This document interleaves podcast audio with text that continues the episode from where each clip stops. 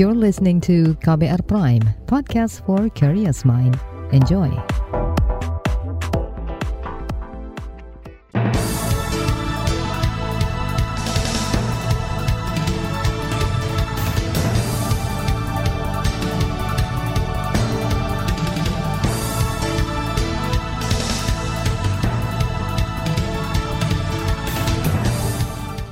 Selamat pagi saudara, senang sekali kami bisa menjumpai Anda melalui program Buletin Pagi edisi Jumat 2 Desember 2022. Bersama saya Naomi Liandra, sejumlah informasi pilihan telah kami siapkan di antaranya. Pemenuhan hak dan perlindungan ODA masih jalan di tempat. Pemerintah yakin defisit APBN tahun depan di bawah 3 persen. Dua pekan pencarian, 11 korban gempa Cianjur belum ditemukan. Inilah buletin pagi selengkapnya. Terbaru di buletin pagi. Saudara, pemerintah menargetkan pada 2030 prevalensi pengidap HIV/AIDS bisa ditekan hingga 0 persen. Untuk itu berbagai upaya tengah dilakukan, salah satunya dengan screening dan perluasan fasilitas kesehatan. Direktur Jenderal Pencegahan dan Pengendalian Penyakit Kemenkes, Maxi Ren Rondonuwo, mengakui fasilitas kesehatan belum semua bisa menangani orang dengan HIV/AIDS atau ODA. Juga saat ini kita menambah cakupan untuk fasilitas-fasilitas pelayanan kesehatan uh, dalam uh, melakukan testing tadi. Karena kita ingin uh, capai 100% testingnya dan juga tempat-tempat fasilitas pelayanan untuk pengobatan. Karena memang belum semua fasilitas pelayanan kesehatan kita berikan kewenangan untuk memberikan obat ARV. Puskesmas ya tahun ini sudah sekitar 3.000 ya, hampir 3.000 kita bisa melakukan pengobatan memberikan ARV di puskesmas itu. Mengatakan data Kementerian Kesehatan terbaru jumlah ODA di Indonesia mencapai lebih dari 450 ribu orang. Sebanyak 300 ribu di antaranya yang menjalani pengobatan. Namun hanya 130 ribu yang mengalami penurunan jumlah virus atau tersupresi. Untuk itu pemerintah terus menggencarkan edukasi, sosialisasi kepada masyarakat agar lebih peduli dan mau memeriksakan kesehatannya. Selain itu, stigma buruk terhadap Oda mesti disudahi, sebab stigma membuat Oda enggan berpartisipasi maupun memeriksakan diri.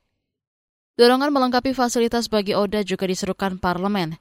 Anggota Komisi Kesehatan DPR dari fraksi PKS, Neti Prasetyani, mengatakan fasilitas kesehatan dan pemeriksaan HIV harus diperluas.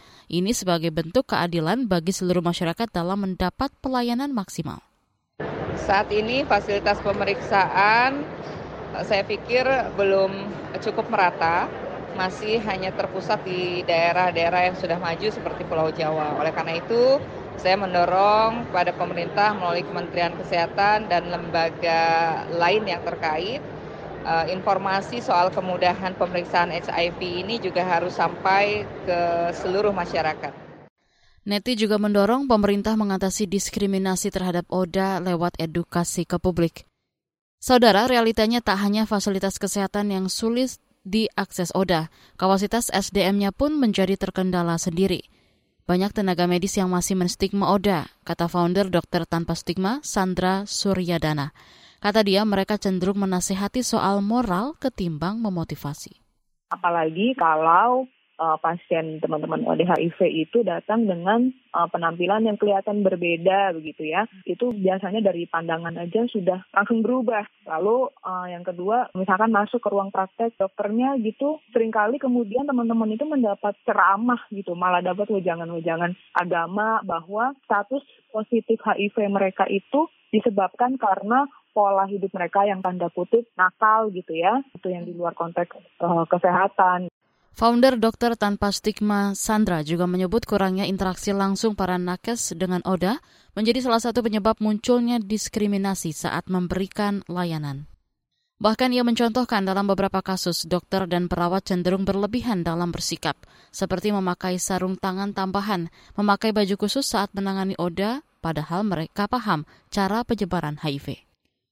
Aktivis dari Indonesia AIDS Coalition Ferry Norila menyebut stigma dan diskriminasi yang masih lekat bakal menghambat cita-cita pemerintah dalam menanggulangi HIV AIDS. Ketika ini masyarakat berusaha mengakses layanan kesehatan dan mereka menerima stigma, mereka akan menarik diri dari layanan. Mereka akan ogah-ogahan, mereka akan males, ah saya e, kalau misalnya tes HIV di sini, nanti saya disangka disangka LGBT misalnya gitu ya. Begitu pula dengan ketika orang dengan HIV, mereka di stigma atau didiskriminasi ketika e, berusaha mengakses pengobatan, mereka juga akan enggan mengakses pengobatan dan akhirnya mereka akan meninggal, mereka kesehatannya akan menurun karena mereka tidak diobati jadi e, potensi penularannya juga menjadi tinggi. Gitu. Ferry menjelaskan saat ini akses terhadap obat dan testing untuk HIV/AIDS sudah lebih mudah walau belum merata.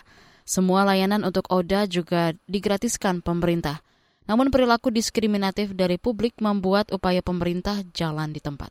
Salah satu ODHA, Asti Septiani, meminta pemerintah lebih menggencarkan edukasi kepada masyarakat terkait HIV/AIDS.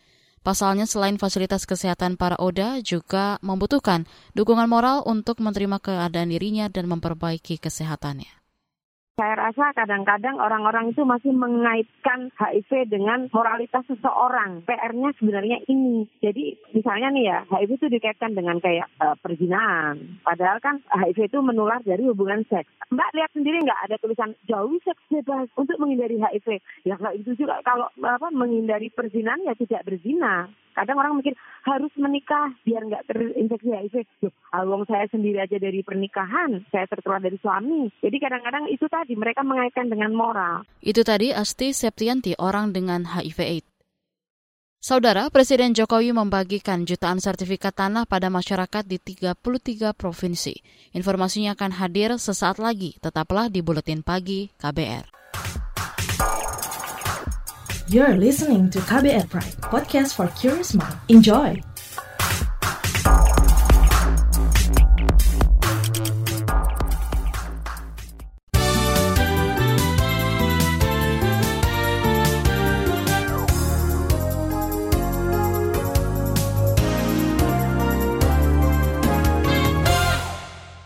Anda sedang mendengarkan Buletin Pagi KBR.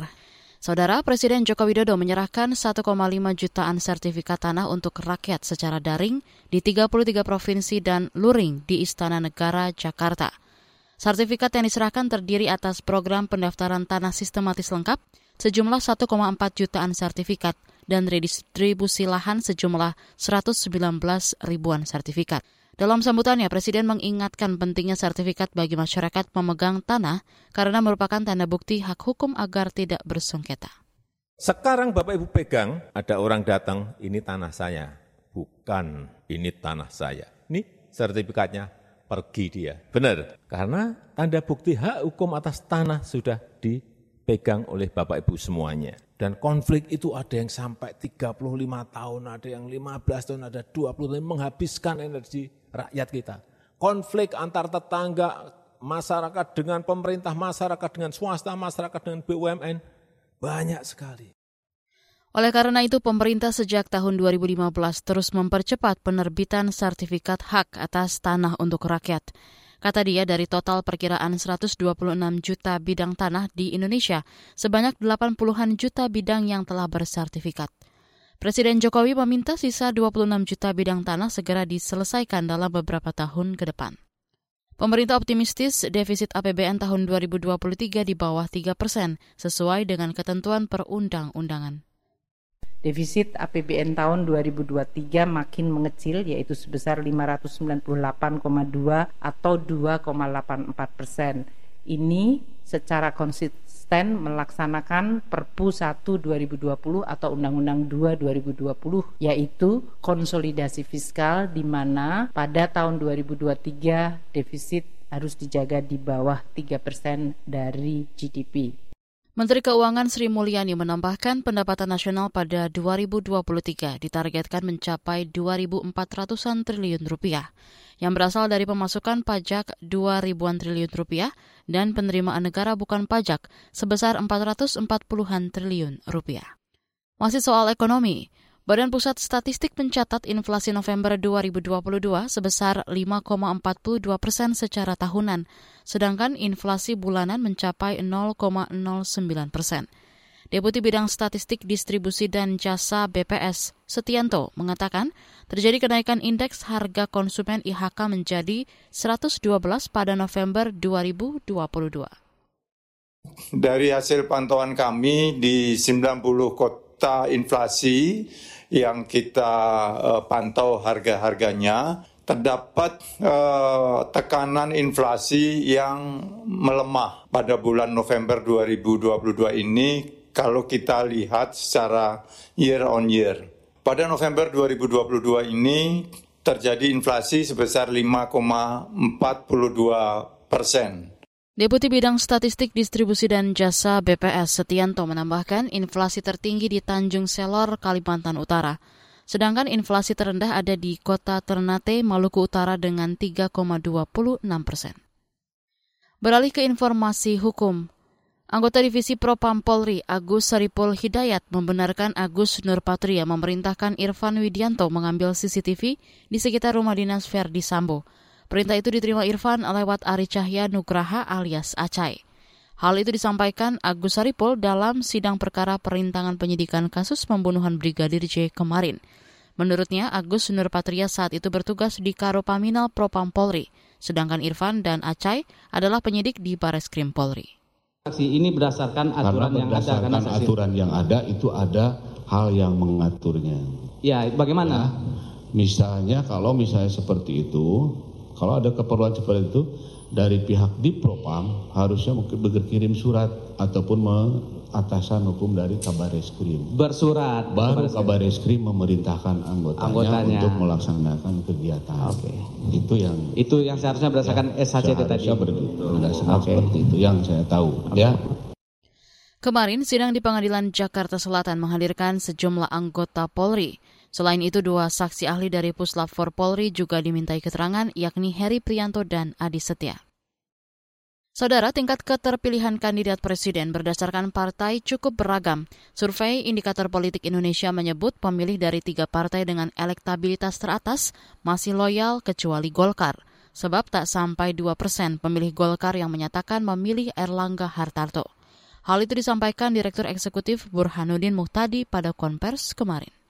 Jadi Bapak sekalian bisa cek pemilih PD Perjuangan, memang lebih banyak yang lari ke Ganjar Pranowo. Gerindra paling banyak lari ke Pak Prabowo, pemilih Gerindra. Tapi masih ada pemilih Gerindra yang bocor ke Anies Baswedan, 23 persen. Pemilih Golkar itu terbelah. Ada yang ke Mas Anies, ada yang ke Pak Prabowo, ada yang ke Ganjar, ada yang ke Ridwan Kamil. Direktur Eksekutif Indikator Politik Burhanuddin Muhtadi menambahkan, hasil survei menunjukkan keputusan elit politik sering kali tidak sama dengan basis pendukungnya. Masa memiliki referensi sendiri dan terkadang tidak bisa diarahkan para elit partainya. Kita ke informasi mancanegara. Pemerintah rezim Kim Jong-un memaksa warga Korea Utara mengganti nama menggunakan unsur militeristik dan sosialis demi menjunjung ideologi negara. Dilansir dari Radio Free Asia, seorang warga mengatakan otoritas korut baru-baru ini meminta warga yang memiliki akhiran vokal lembut untuk diubah menjadi lebih ideologis. Tak cuma itu, nama anak-anak juga harus diubah jika dinilai tak cukup revolusioner. Dia mengatakan bagi warga yang tidak memiliki konsonan akhir diberikan waktu hingga akhir tahun untuk menambahkan makna politis pada untayan nama mereka guna memenuhi standar revolusioner. Beralih ke berita olahraga. Dari ajang Piala Dunia 2022, timnas Jerman gagal ke-16 besar meski menang atas Costa Rica 4-2 di laga terakhir grup Kamis dini hari tadi. Tim asuhan Hansi Flick ini kalah selisih gol dari Spanyol yang juga ditundukkan Jepang 1-2. Ini menjadikan Jepang lolos sebagai juara grup E, sedangkan Spanyol juga melaju sebagai runner-up. Di laga lain, Belgia tersingkir usai ditahan imbang tanpa gol oleh Kroasia. Hasil ini membuat Belgia finish di peringkat ketiga grup F. Dua tim yang lolos adalah Maroko sebagai juara grup dan Kroasia sebagai runner-up. Di bagian berikutnya, kami hadirkan laporan khas KBR tentang upaya pemerintah mengatasi KLB polio.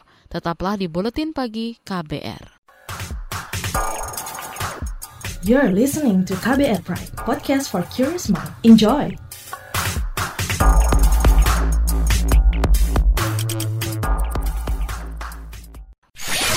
Commercial break.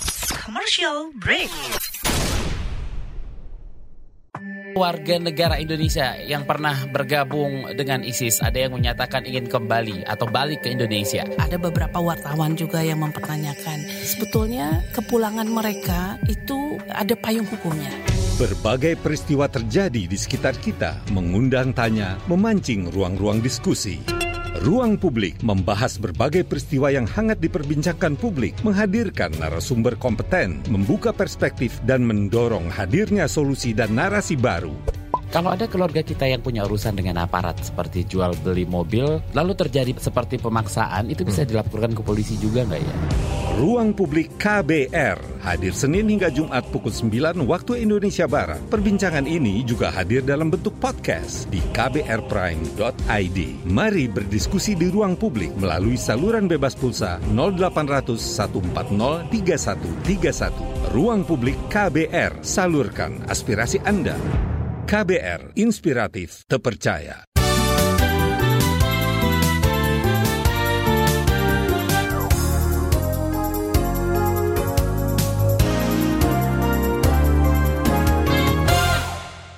Anda masih bersama kami di Buletin Pagi KBR.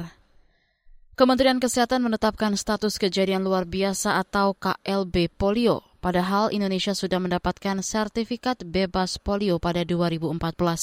Kejadian ini diyakini karena rendahnya capaian vaksinasi dasar termasuk polio. Pemerintah pun menggenjot imunisasi dasar untuk anak yang selama dua tahun pandemi COVID-19 capaiannya sangat rendah. Simak laporan khas KBR yang disusun jurnalis KBR Astri Yuwanasari. Saudara Kementerian Kesehatan menetapkan status kejadian luar biasa atau KLB polio pada 19 November lalu. Status diberlakukan setelah ada temuan satu kasus polio pada balita di Kabupaten Pidi, Aceh. Pasien tersebut belum menerima imunisasi apa pun sejak lahir. Ini merupakan penemuan pertama setelah 8 tahun lalu Indonesia dinyatakan bebas polio oleh Organisasi Kesehatan Dunia WHO. Guna mengatasi kasus polio, Kementerian Kesehatan bakal mengoptimalkan vaksinasi polio untuk mencegah kasus makin meluas, apalagi cakupan vaksinasi polio di Kabupaten Pidi turun dalam 4 tahun terakhir. Imunisasi polio diberikan serentak selama sepekan. Target imunisasi adalah 95 ribu lebih anak berusia 0 hingga 12 tahun di Kabupaten Pidi. Pelaksana tugas Direktur Pengelolaan Imunisasi Prima Yosefin mengatakan, imunisasi polio masal ini diberi nama Subpekan Imunisasi Nasional atau SUPIN kita ketahui bahwa kemarin sudah dimulai ya pelaksanaan yang pertama adalah di Kabupaten Pidi tempat uh, lokus adanya kasus AFP yang kita temukan. Kemudian nanti minggu depan akan mulai di kabupaten kota lainnya di Provinsi Aceh secara bertahap dan di tanggal 5 atau minggu depan ini akan dimulai di uh, enam kabupaten kota lain sekitar uh, Kabupaten Pidi Prima Yosefin mengatakan selain di Kabupaten Pidi, Subpin Polio juga akan dilaksanakan di 21 kabupaten kota di Provinsi Aceh. Total target sasaran adalah 1,2 juta anak berusia 0 hingga 12 tahun. Selain itu, pemerintah juga menggenjot pelaksanaan imunisasi dasar anak melalui program Bulan Imunisasi Anak Nasional atau BIAN. Menteri Kesehatan Budi Gunadi Sadikin menyebut, program ini dilakukan untuk meningkatkan capaian imunisasi pada anak yang menurun selama pandemi COVID-19. Budi menjelaskan, dalam program ini juga ada imunisasi tambahan yang diberikan khusus untuk mengejar ketinggalan selama COVID-19, yakni imunisasi campak, rubella, dan polio. Nah, kita harapkan di tahun ini akan ada perbaikan untuk meningkatkan kembali imunisasi eh, dasarnya kita imunisasi rutinnya kita. Karena seperti yang Bapak Ibu lihat juga kemarin eh, terjadi kasus polio karena memang lemahnya imunisasi eh, dasar kita ya, imunisasi rutin kita. Berdasarkan data Kementerian Kesehatan sejak 2020 lalu, cakupan imunisasi dasar lengkap pada bayi turun drastis. Pada 2020, target imunisasi sebanyak 92 persen dari sekitar 4,4 juta anak. Namun, pencapaiannya hanya 84 persen, yaitu sekitar 3,7 juta anak. Pada 2021, imunisasi ditargetkan 93 persen dari sekitar 4,1 juta anak. Lagi-lagi, cakupannya hanya 84,2 persen, yaitu sekitar 3,4 juta anak. Sehingga ada sekitar 1,7 juta bayi yang belum mendapatkan imunisasi dasar selama periode 2019 hingga 2021. UNICEF Indonesia mencatat sekitar 800 ribu anak di Indonesia berisiko lebih besar tertular penyakit yang dapat dicegah dengan vaksin, seperti difteri, tetanus, campak, rubella, dan polio. Pada tahun 2022, jumlah anak yang diimunisasi ditargetkan mencapai 4,1 juta anak. Ikatan Ahli Kesehatan Masyarakat Indonesia atau IAKMI mendorong dilakukan investigasi setelah kejadian KLB polio. Ketua Umum IAKMI Edi Surya Darmawan mengatakan investigasi dilakukan agar penanganan bisa maksimal. Dia juga menekankan agar pemerintah meningkatkan surveillance maupun imunisasi. Tidak hanya di Aceh, melainkan juga di daerah lain. Ya, karena ini sudah menjadi kejadian luar biasa dan di potensinya adalah ada potensi sangat tinggi, saya kira ya Puskesmas, terutama kepala daerah ya, kepala daerah menjadi motor penggerak untuk mengedukasi, mensosialisasikan melalui Puskesmas, melalui kepala desa, melalui RT RW. Ayo kita data rakyat kita, anak-anak kita yang belum divaksin daksar, kita kasih tahu kalau tidak ancamannya, resikonya nanti sedih di belakang. Ketua Umum IAKMI, Ede Surya Darmawan, memahami ada kelompok masyarakat yang tidak mengimunisasi anaknya karena keyakinan tertentu. Dia berharap tokoh agama dapat mengedukasi masyarakat. Menurutnya, literasi tentang pentingnya imunisasi masih belum menyentuh seluruh kelompok masyarakat. Sementara itu, anggota Komisi Bidang Kesehatan DPR, Rahmat Handoyo, mendorong pemerintah daerah agar meningkatkan kegiatan sosialisasi dan edukasi mengenai pentingnya vaksinasi dasar untuk anak. Yang namanya polio itu selalu muncul kalau ada virus polio liar ya. Artinya virus itu ada terus pada orang, berpindah terus-menerus, tapi bisa jadi pada kasus tertentu tidak manifest ketika anaknya kuat. Tapi ketika nggak kuat, maka dia manifest muncul dan mengakibatkan sakit yang kemudian mengakibatkan lumpuh layuh atau kelumpuhan kepada anak. Ke depannya, sistem ini masih bisa terbaik. Nah, di sisi lain yang juga harus dilakukan perbaikan adalah cakupan vaksinasinya. Karena ini adalah penyakit yang bisa dicegah dengan vaksinasi. Anggota Komisi Kesehatan DPR Rahmat Handoyo juga mendorong masyarakat menerapkan perilaku hidup bersih dan sehat sebab virus polio menular terutama melalui tinja dan berkembang di saluran pencernaan. Demikian laporan khas KBR, saya Reski Mesanto. Informasi dari berbagai daerah akan hadir usai jeda. Tetaplah bersama Buletin Pagi KBR. You're listening to KBR Pride, podcast for curious mind. Enjoy!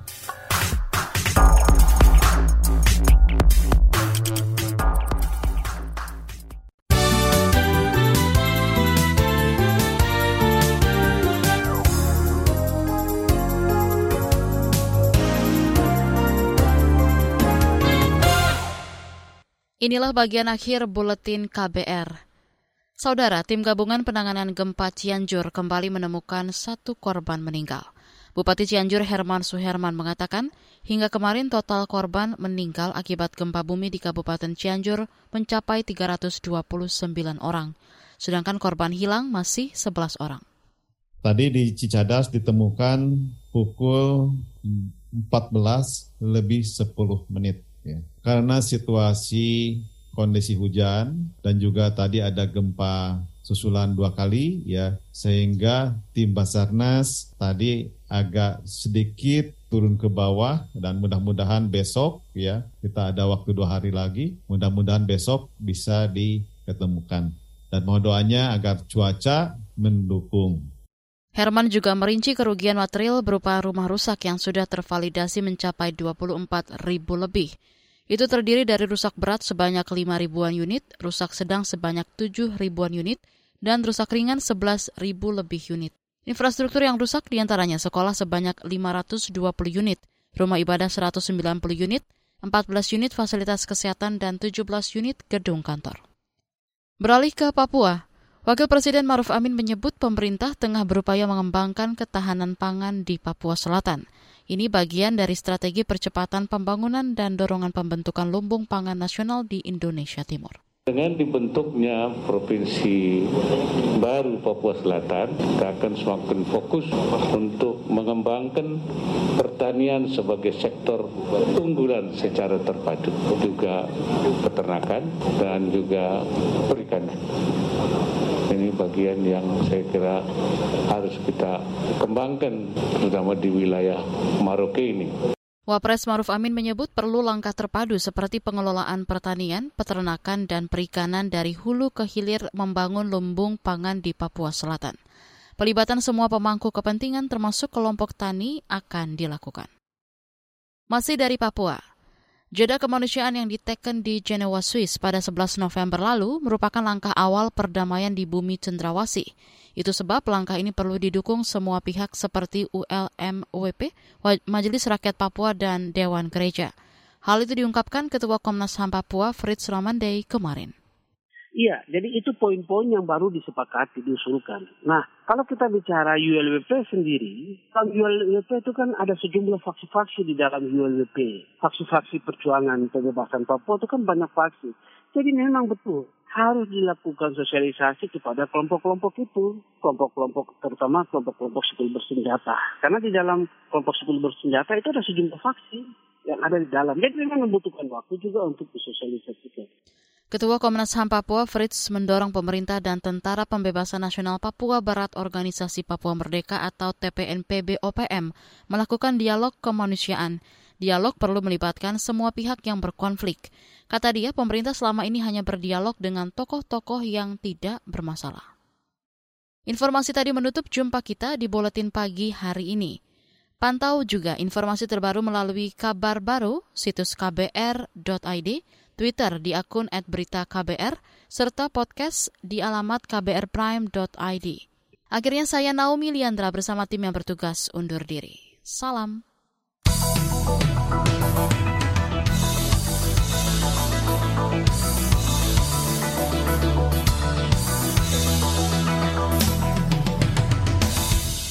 KBR Prime, cara asik mendengar berita. KBR Prime, podcast for curious mind.